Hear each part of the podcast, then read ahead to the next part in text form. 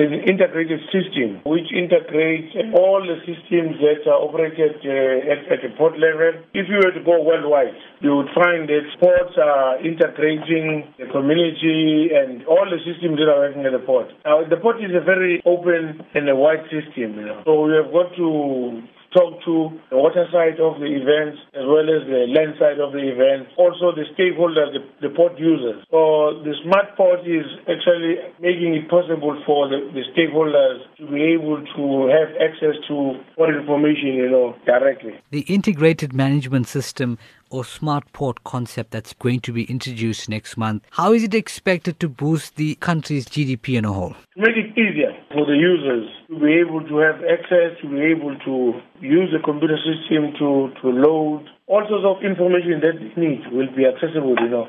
So, what information are we talking about here? It's services that that are, are related to their needs, you know, like the booking, the booking of the services when the vessel has got to come to the port, you know. They've got to go in there and indicate when is the vessel going to be coming and what is it that it's going to be bringing, when, and the approximate time. And also, they are also changing times as the vessel is navigating through, you know.